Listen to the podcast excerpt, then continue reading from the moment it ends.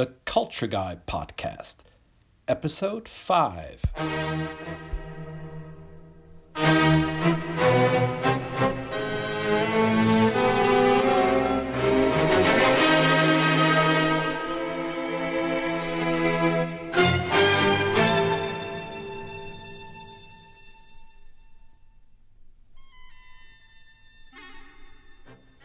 Today, with a guest that most of you in the cross cultural field know really well. At least you've heard the name before.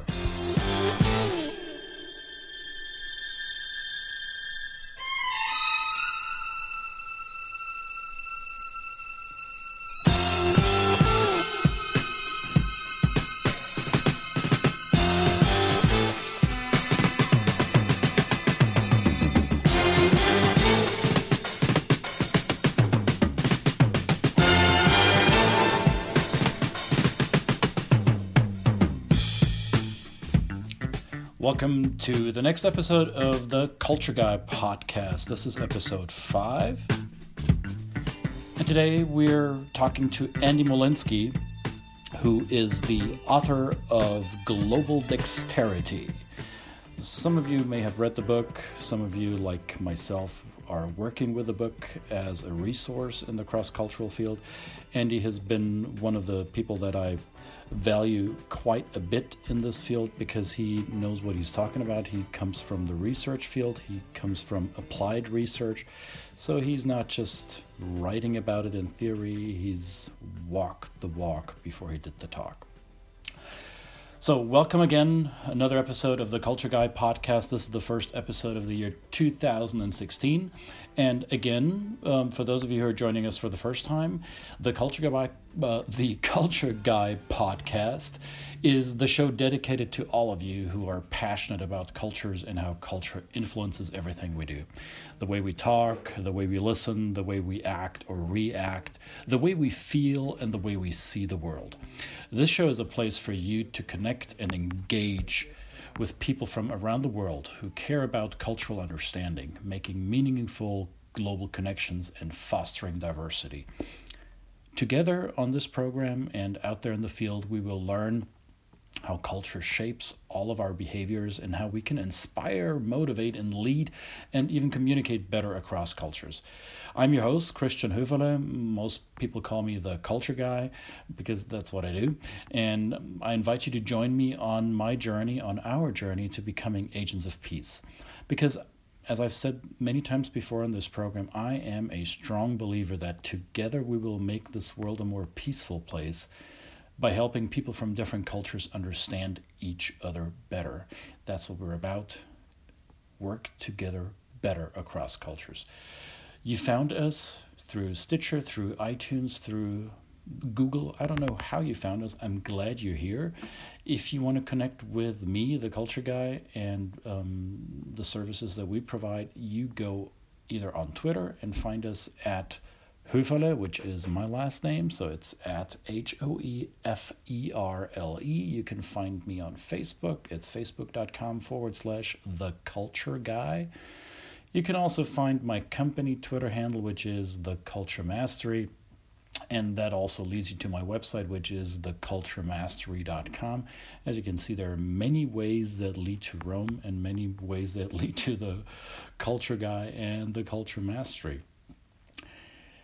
Today is, as I said, the first episode in the new year, and what better way to remind you that I have a standing offer for you?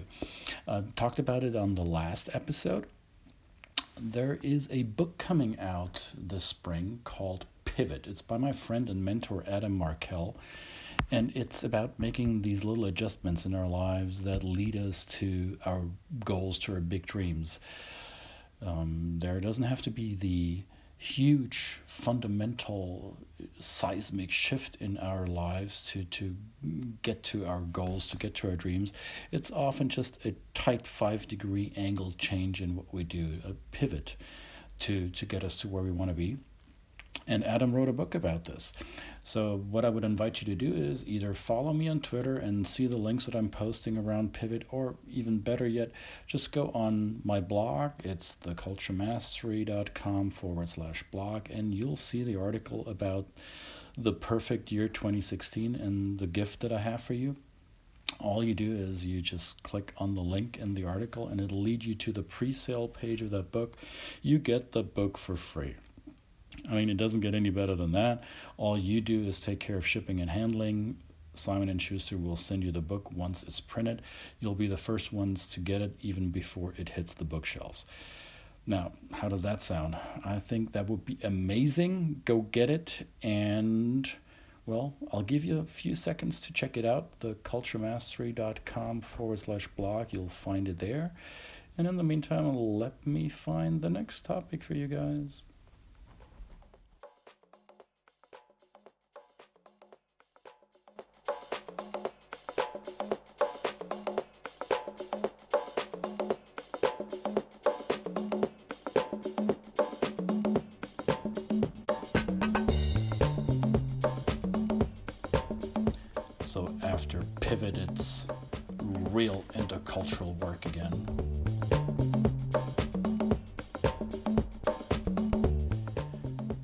Like to make aware or make you aware of that the Institute for Intercultural Communication is holding their Winter Institute workshops.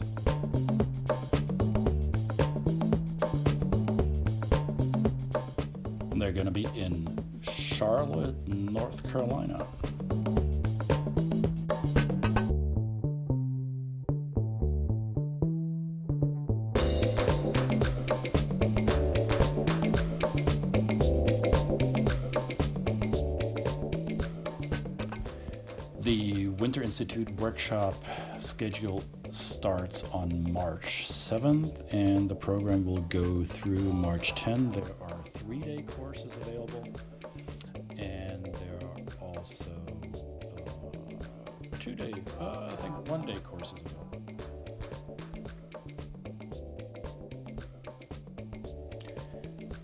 And you can find that on intercultural.org, that's .org, forward slash wiic.html. And don't worry, I'll post the um, the link to that in the show notes, so you should be easily you should be able to find that easily. It's the um, Institute for Intercultural Communication holding their winter schedule, and let me look it up on the website before I send you there. So March 7 through 10, uh, three-day workshops and a one-day workshop. That's what it is. Um, instructors will be Donna Stringer, Janet Bennett, uh, Tatiana Fertelmeister. Oh, you don't want to miss her. She was my instructor for the Cultural Detective. So Tatiana is going to teach there. Ahmed Ahmed, Darla Deardorff, um, Andy Reynolds. Mick Vande Berg. Uh, so there's a ton of good instructors. Intercultural Communication Institute in Charlotte, North Carolina. The winter the winter workshops. The three day courses will cost um, 1160 US dollars. The one day workshop is 425 and the location will be uh, you should know where it is right it's going to be held at wake forest university uh, charlotte center it's um, in Charlotte, North Carolina, on the well near the east coast of the United States. So if you're in North America, if you want to improve your skill set in the intercultural field, go check out intercultural intercultural.org forward slash WIIC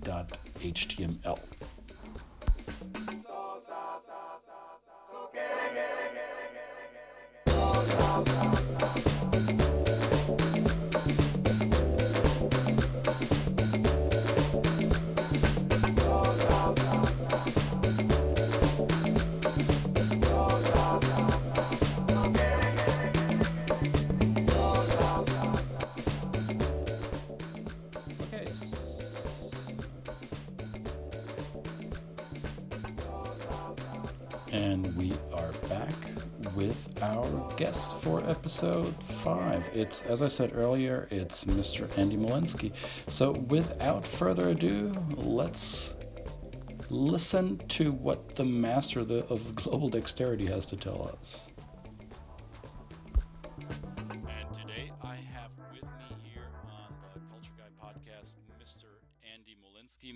Precisely Professor Andy Molinsky, who teaches at Brandeis University in Boston, Massachusetts, and who is the author of the well known book Global Dexterity.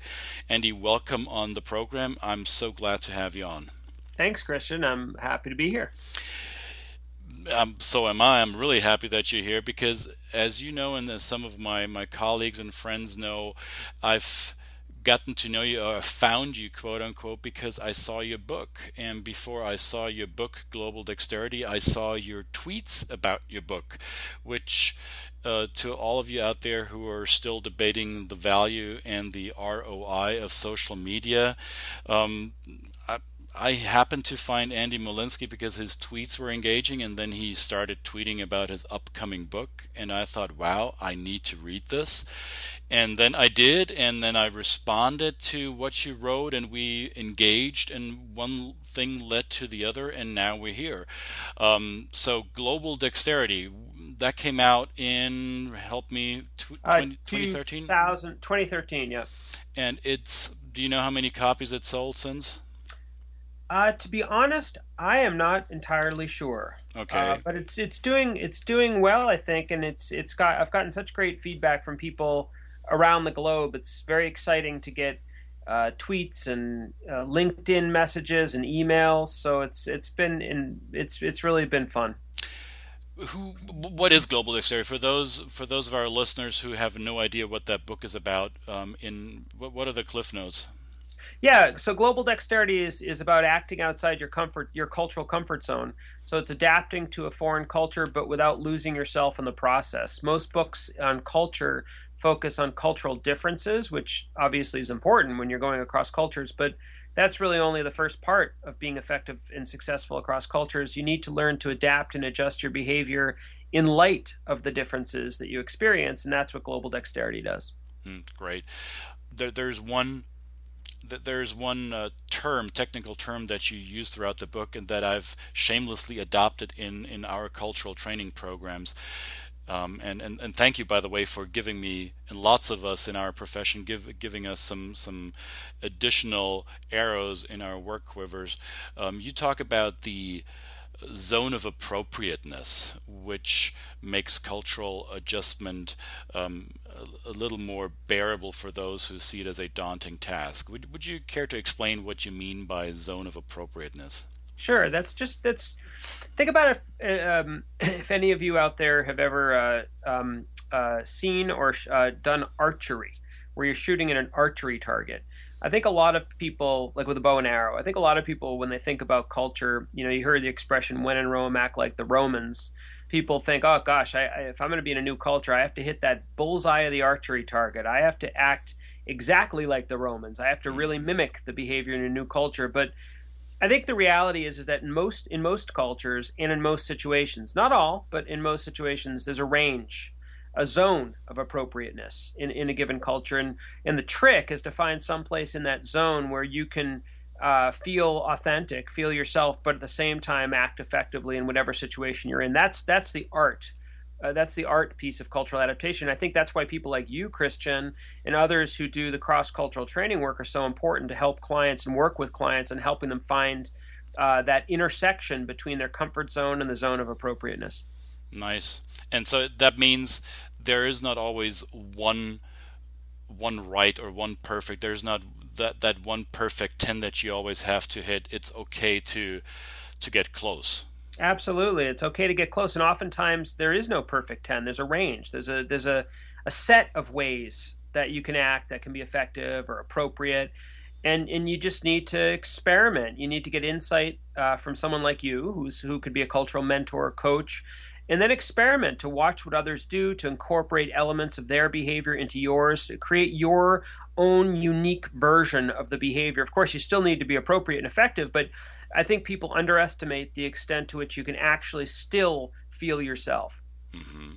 so it could be could be like a dance where you keep stepping on each other's toes once in a while and and, and people when they start dancing together they probably expect to to be stepped on, not because people are ill meaning or they want to hurt you, but because they aren't in sync yet or they don't know these steps exactly yet. But it with more and more practice, they will get it right, and the the toe stepping will get less and less, right? Yeah, I'm a terrible dancer, so yeah, so am I. but I had to throw that in. My wife will love that. Um, so how, how how did you get into this field?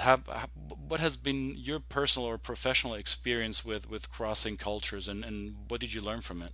So I, I uh, when I was in college in the United States, so I, am from the United States origin, originally, um, and when I was in college, I was I had some wanderlust. I wanted to experience the world. I'd never traveled much, you know, and, and frankly, you know, this was obviously before the days of, of what we're doing right now, which is a Skype call. Mm-hmm. Um, it was before uh, email even. Uh, so I, I, I really didn't have as much exposure uh, to the world. I hadn't traveled much. I wanted to do something. I, I so I, so I went abroad when I was uh, in college. I went to Spain and I lived with a family in Spain, and it was a tremendously eye-opening experience for me. Every element of it, stepping on a plane by myself without my family, uh, crossing the ocean at that age to me was just I mean, almost like jumping off a cliff. Mm-hmm. Uh, and when I got there, of course, my language was, you know, minimal, frankly. And so that whole experience was just fascinating to me. It was eye opening, and and and and it, it it oriented my interests toward this idea of crossing cultures, and I it whet my appetite as well. And so after I graduated from college, I went um, soon after to France. I actually I had traveled to France when I was in Spain. I thought, oh my gosh, this is Paris in particular. This is like the most beautiful city I've ever seen in my life. uh, and so I said, I want to go here and so I figured out a way to go, and I worked. I found a job with a small company there, um, and I didn't love the, the, the work I was doing so much, probably because I was just an intern, but or not an intern. I don't know if I was officially an intern, but fairly low level. But I was fascinated about what was happening in the office, all the intercultural dynamics I had never studied anything like this before. I had never really experienced anything like this before, but I just found it found it so fascinating. I was keeping a diary every day at work about my intercultural experiences. And when I went back to the United States after this, I said I said to myself, I have to I have to study this. I have to learn more about this, and that that's what drew me to uh, PhD program uh, in uh, in organizational behavior. That's what drove me to want to study uh, the challenges people face in adapting and adjusting their behavior across cultures. And I should also say one more thing. Uh, when I was in my graduate program, I decided to uh, volunteer as I was wor- as I was studying and, and writing my dissertation. I volunteered at a resettlement agency in Boston, Massachusetts, where immigrant professionals from around the world, actually at that time mostly the former Soviet Union, were mm-hmm. coming to the United States and they were trying to adapt their behavior, especially to the US job market. And so I had just been abroad twice, and now I was helping coach and work with people who were coming to the United States from abroad. So I was seeing it from both perspectives. And that, I think, is really where I got the interest in this idea of global dexterity. Mm, nice. And you mentioned something that many of us who travel and live between or across cultures have, have, have had similar experiences, I think.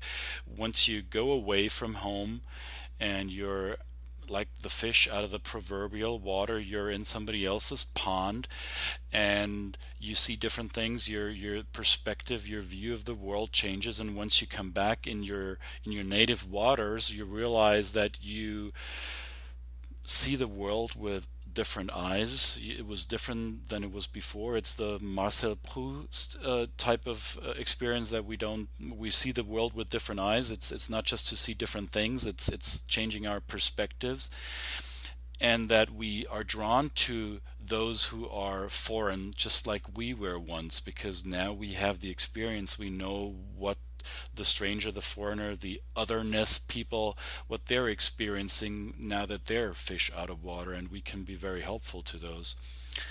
Um, I'd be interested in some of your journal entries. Um, what were some of the the fool moments you had while you were in Spain and France? I'm sure you stepped on a few people's toes as an inexperienced traveler between cultures.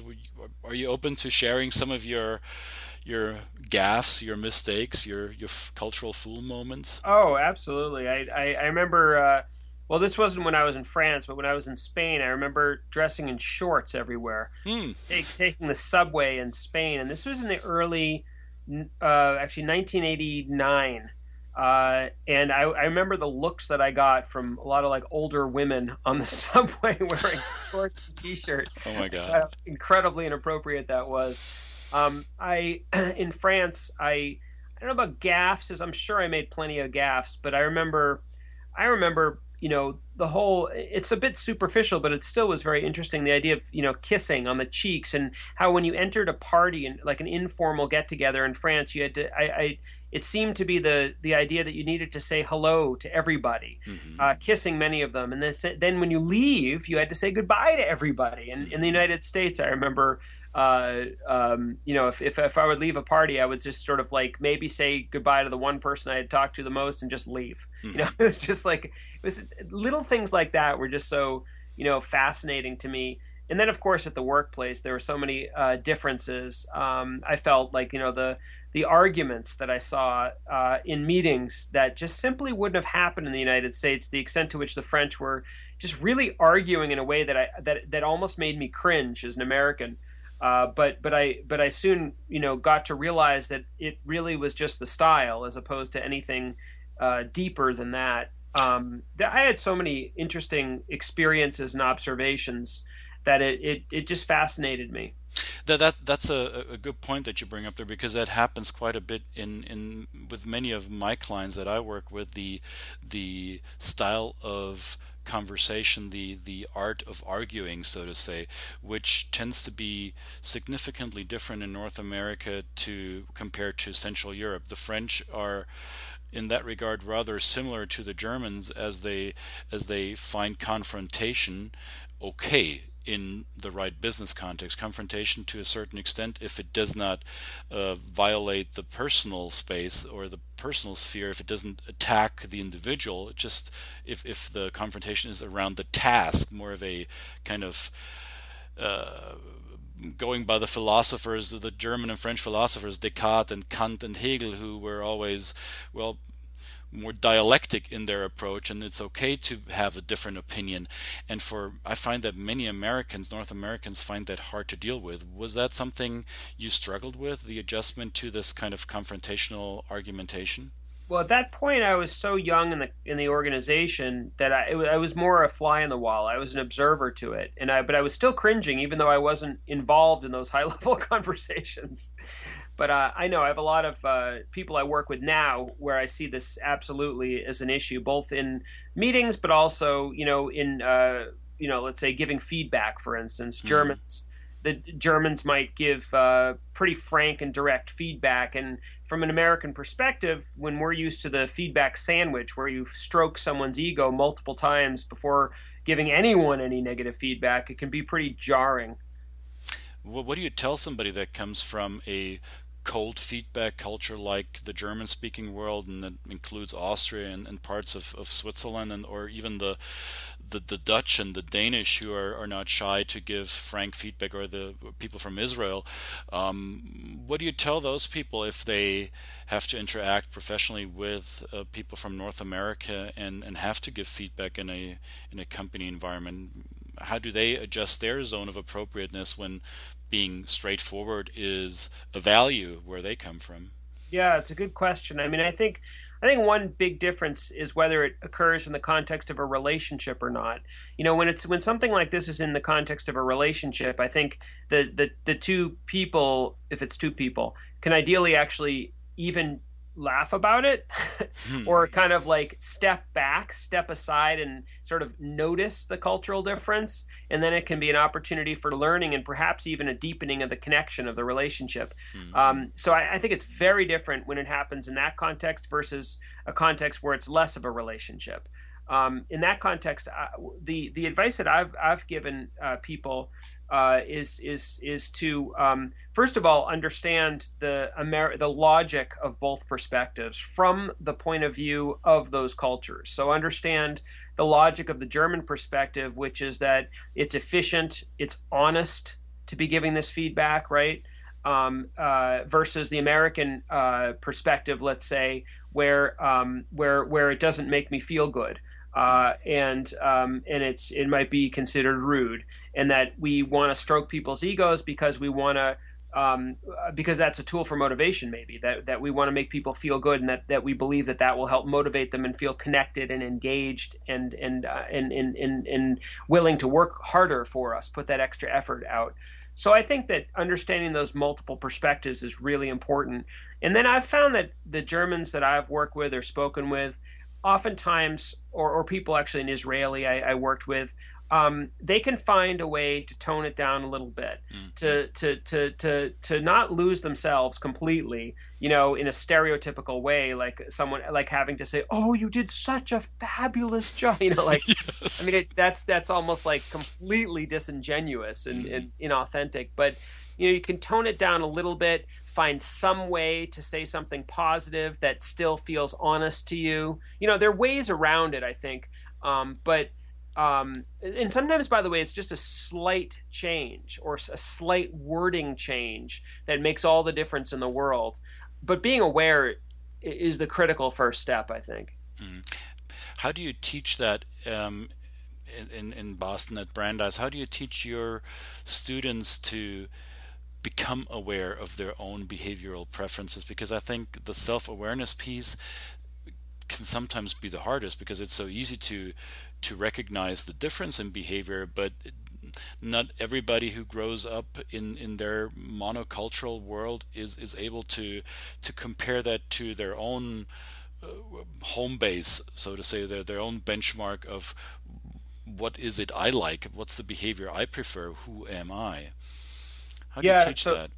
Yeah, so so it's interesting you say that because I'm right in the middle of teaching it. So I'm I teach I I've created an MBA course uh, on global dexterity following the logic of my book and um, and what I do in that course is that everyone needs to choose a situation. Now, by the way, I should also mention that about 90, 90, percent of my students are foreign-born MBA students. So oh, there, I have I have students from let's see, this semester I have students from China, from Taiwan, from Korea, from Japan, from Brazil, uh, from uh, Latin America, other countries in Latin America. Um, uh, I'm trying to think if I have any European students this semester. I have a student from Armenia, not Europe, but mm-hmm. um, you know, in, in other semesters it's it's it's different. I've I've got oh I have a Dutch student this semester, so I've got you know plenty of students from all around the world, and and and um, and what they need to do is they need to choose a situation that's outside their comfort zone, their cultural comfort zone. So, for example, uh, a student might choose a situation of um, making small talk with strangers, that in many cultures is something that they would not be accustomed to doing. Uh, whereas in the United States, it's kind of a critical thing to do. Like you walk into a meeting, let's say, of, of people who you don't know that well, and you and that other person are the only people in the room, at least at nine o'clock. Do you stop and make small talk with them, or do you sort of ignore them? Uh, and you know, in a lot of cases, the people want to be able to do it so that they can expand their network, but it's very difficult for them. So the point is, is that they have to choose a situation, whether it's making small talk with a stranger or promoting themselves at a networking event or giving feedback or whatever it is. And then they have to do what, what, what I call diagnose the cultural code, and that's that gets to your question. Mm-hmm. Um, they find a mentor they need to get a mentor to help them, a coach, a, a cultural coach, if you will. And they use the tools in my book to try to understand what the cultural code is for the United States and how that differs from the cultural code of their culture. And that helps them pinpoint in a pretty strategic way where the gaps are for them. And then, of course, this is the catch they have to then go off and actually do this situation multiple times hmm. during the semester. And each time they write uh, a sort of a detailed self-reflective diary entry about their experience. And so and then we bring that back into class and we apply the tools from the book to their experience and then they go off and do it and then they come back. It's it's very similar probably to some of the coaching that you do mm-hmm. um, uh, but but in, in sort of a larger group format. Nice. Do people are people able to access this uh, decoding or, uh, or the, the self-assessment online or is is that only in the book? Is is there a way to to access that uh, it's in the book. Um, I've created an interactive tool on Harvard Business Review that gets at a little bit of it as well, and that's available on Harvard Business Review. But I think the book is probably the best way. Mm-hmm. Uh, I do have plenty of blogs that I've written, uh, and there've also been other articles um, that you can access through my Twitter feed or through LinkedIn um, that get at elements of it as well. Well, then I will just go ahead and post the link to that Harvard Business Review page on, on, in the show notes. So if you listen to this, go to the show notes and you'll see a link to that. You should also see a link to Andy's Twitter handle and his his LinkedIn profile because some of you will notice that on HBR you have to have an account to access all the data and Andy is kind enough to share some of his articles at least in abbreviated form on his LinkedIn profile so if you want access to that um, go to the show notes find that you'll also find two articles that Andy was kind enough to let me co-author with him. So thank you again for for letting me be part of, of your publishing experience. Um, I have another question about your the time that you were helping people coming to the Boston area from Eastern Europe. And given your last name, Molinsky, it does sound of Slavic descent. Um, where, where's your family from? Originally, my family, well, that portion of my family was from Ukraine, mm-hmm. but I don't, you know, that was many, many decades, you know, many generations ago. So I didn't, it was a bit of a coincidence that the people I was helping were from the former Soviet Union. Although I did actually take uh, Russian in college. Hmm. Uh, so I studied a couple of years of Russian in college. Uh, I could speak a little bit, not well enough to, to be fluent, but I certainly could speak a, uh, well enough to make a little connection with them. Um, and it was a bit of a, you know, I think it was a bit of coincidence that it, that at that time, that's where most of the immigrant professionals were coming from. Nowadays, if you go to the same organization in Boston, I think you'll find a very different population. I'm mm-hmm. guessing. Well, did, did it help that people gravitate to you, or did did it help in the rapport building that once they got to know you, they they thought, oh, that's that's one of us. He doesn't speak our language, but at least he she, he has the same historic origin. It's hard to tell. I would guess not. Okay. Um, I would guess not. I think I think um, I think what was most important was whether I could help them. Mm-hmm. And how, yeah. how does that? You've, you've done a lot of corporate work too, right? Yes. So how would you describe that being on the nonprofit slash humanitarian side of cross cultural adjustment versus doing it in a corporate setting? I think time's a big issue. I think that that folks in the nonprofit world, especially these immigrant professionals, they have a lot of time uh, to to, to, to try to master this. They also, versus in a corporate setting, oftentimes uh, I'm I'm brought in. I do a lot of keynote talks in in corporate settings, virtually and also in person, of course. Um, and I do some trainings as well. But I find in corporate settings, oftentimes people in corporate settings don't feel that they have the the, the, the time or they don't feel they can spare the time so they want sort of a quick hit yep. type of t- type of help. And you know, in the end, I think that's better than nothing. But it's but it's it's probably in, in the end not not ideally what the person needs. Whereas in the world of working with immigrant professionals, those folks don't want a quick hit. They want the real thing. And furthermore, they they they need these skills to find a job to support their family, right? I mean, yes. there's there's there's there's motivation in some cases bordering on desperation. Mm-hmm. So there's there's a I'm assuming, and I'm, I'm, correct me if I'm wrong, but I think working with with immigrants or with refugees is, is a is a very rewarding work because you not only do you spend more time with them than you would probably with with corporate clients, but also you see what impact you can have on on their lives, right? Yeah, in the best of circumstances, it is. But you know, it's it's um it's hard. You know, you, you want to be able to impact people's lives and help them. Um, I, th- I, think language, by the way, in the immigrant population becomes a very big issue as well, um, because it's not just culture; it's language. Mm-hmm. And when you're working with corporate clients, oftentimes foreign-born corporate clients, even you know the people who are at the level that they're getting a high-level professional job, white-collar job, their English is probably pretty pretty good. Or if you're talking about Americans going abroad, that's it's a very easy way of communicating. But if I'm talking about an immigrant professional who just moved here two months ago from you know wherever, their English could be very poor, mm-hmm. and that's an added uh, challenge, naturally occurring challenge that you get in that population more so than others. So, you know, it's it's very rewarding work. I I I, I um I, I really I really enjoyed doing it. Um, it, it's it's interesting how the challenges that that population experiences are very similar to the challenges that corporate clients experience. I mean, I've worked across the board. I've worked with with with executives, I've worked with managers, I've worked with employees, I've worked with MBA students, undergraduate students, um, and and the immigrant professionals we're talking about given all your years of expertise in this area and, and having seen student generations move through your classroom and having worked with corporations, do you see that the the mindset in North America towards uh, cultural competency has been changing? Do you think there is an increased awareness now within the U.S. that uh, cultural competency is not just one of those fuzzy soft skills; it's actually sometimes mission critical for global business success? Has has there been a change? Do You think? Yes, absolutely. I think people are people are companies and individuals and companies are realizing it's critical, and there's a lot you'll see on the internet. Even there's a lot of um, there's a lot of uh, um, chatter about it. I'd say, yes. but in terms of in terms of concrete steps, uh, I think that the that the actual action and the behavior is lagging behind the rhetoric.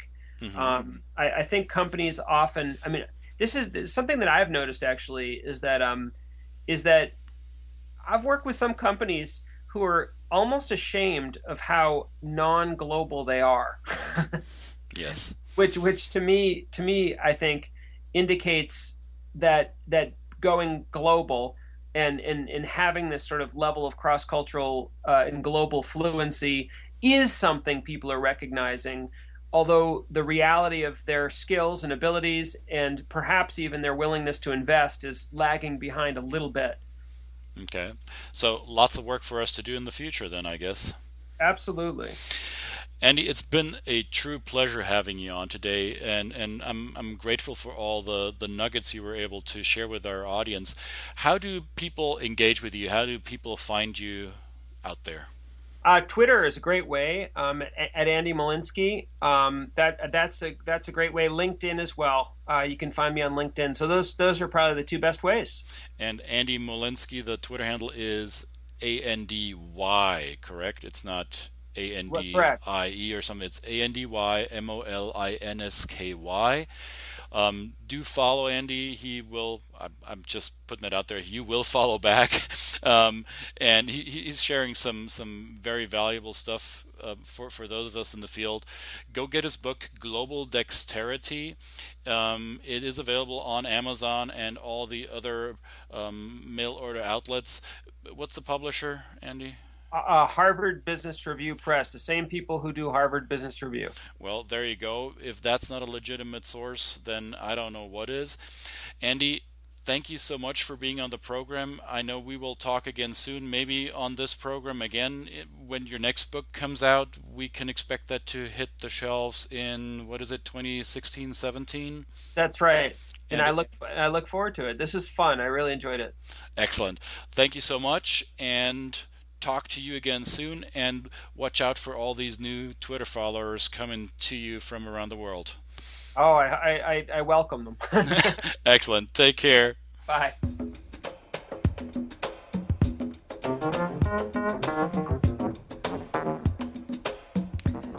If you haven't read Global Dexterity yet, it's time to get the book.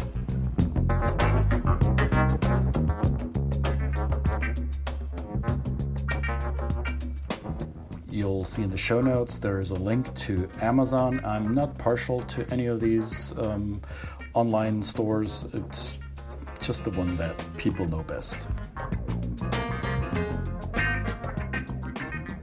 Global Dexterity by Andy Molinsky has become one of the, for me at least, one of the, the cornerstones of contemporary cross cultural um, literature in the field. There's others out there certainly, and we will certainly discuss some of those in the near future. I have a few of those on my list for the guests of the show. Just stay tuned.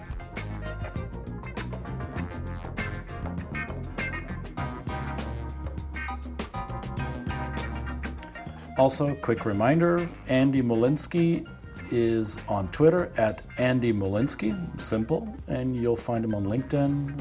You'll see the link to his profile in the show notes.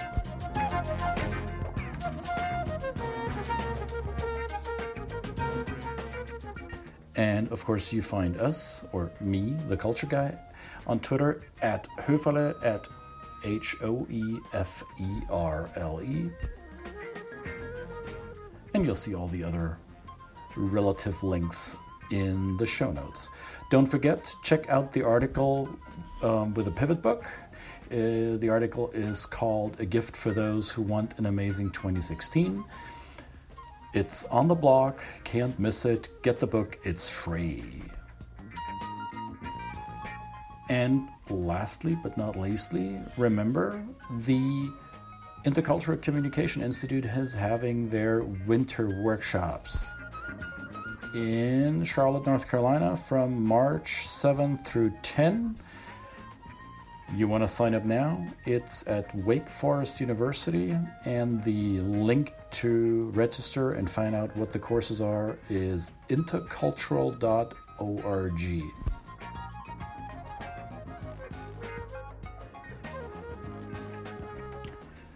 All right, this concludes episode five of the Culture Guy podcast, the first episode of 2016. Hope you enjoyed it. Hope you got something out of it. As always, I enjoy your feedback. I respect and appreciate your feedback because without you, dear listeners, I'm doing this for nobody, right?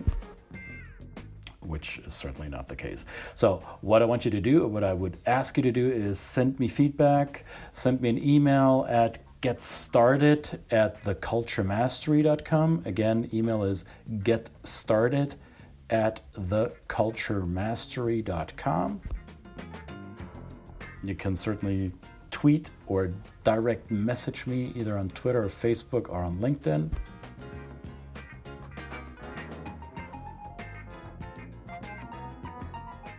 Or you can call me either way, we enjoy, I enjoy your feedback. Um, I want to hear how um, you can contribute to this program. I want to hear how I can assist your endeavors in the cross cultural and intercultural field. Let's work together. We will make it, as I said earlier, we'll make the world a better place. We'll make it more peaceful. We will be agents of peace if we understand each other's culture better. And if we collaborate, this is at least my modus operandi I'm all for collaboration. So let me know if you want to be a guest on the show. Let me know if you know somebody who should be on this program. And let, let's take, take it to the next level.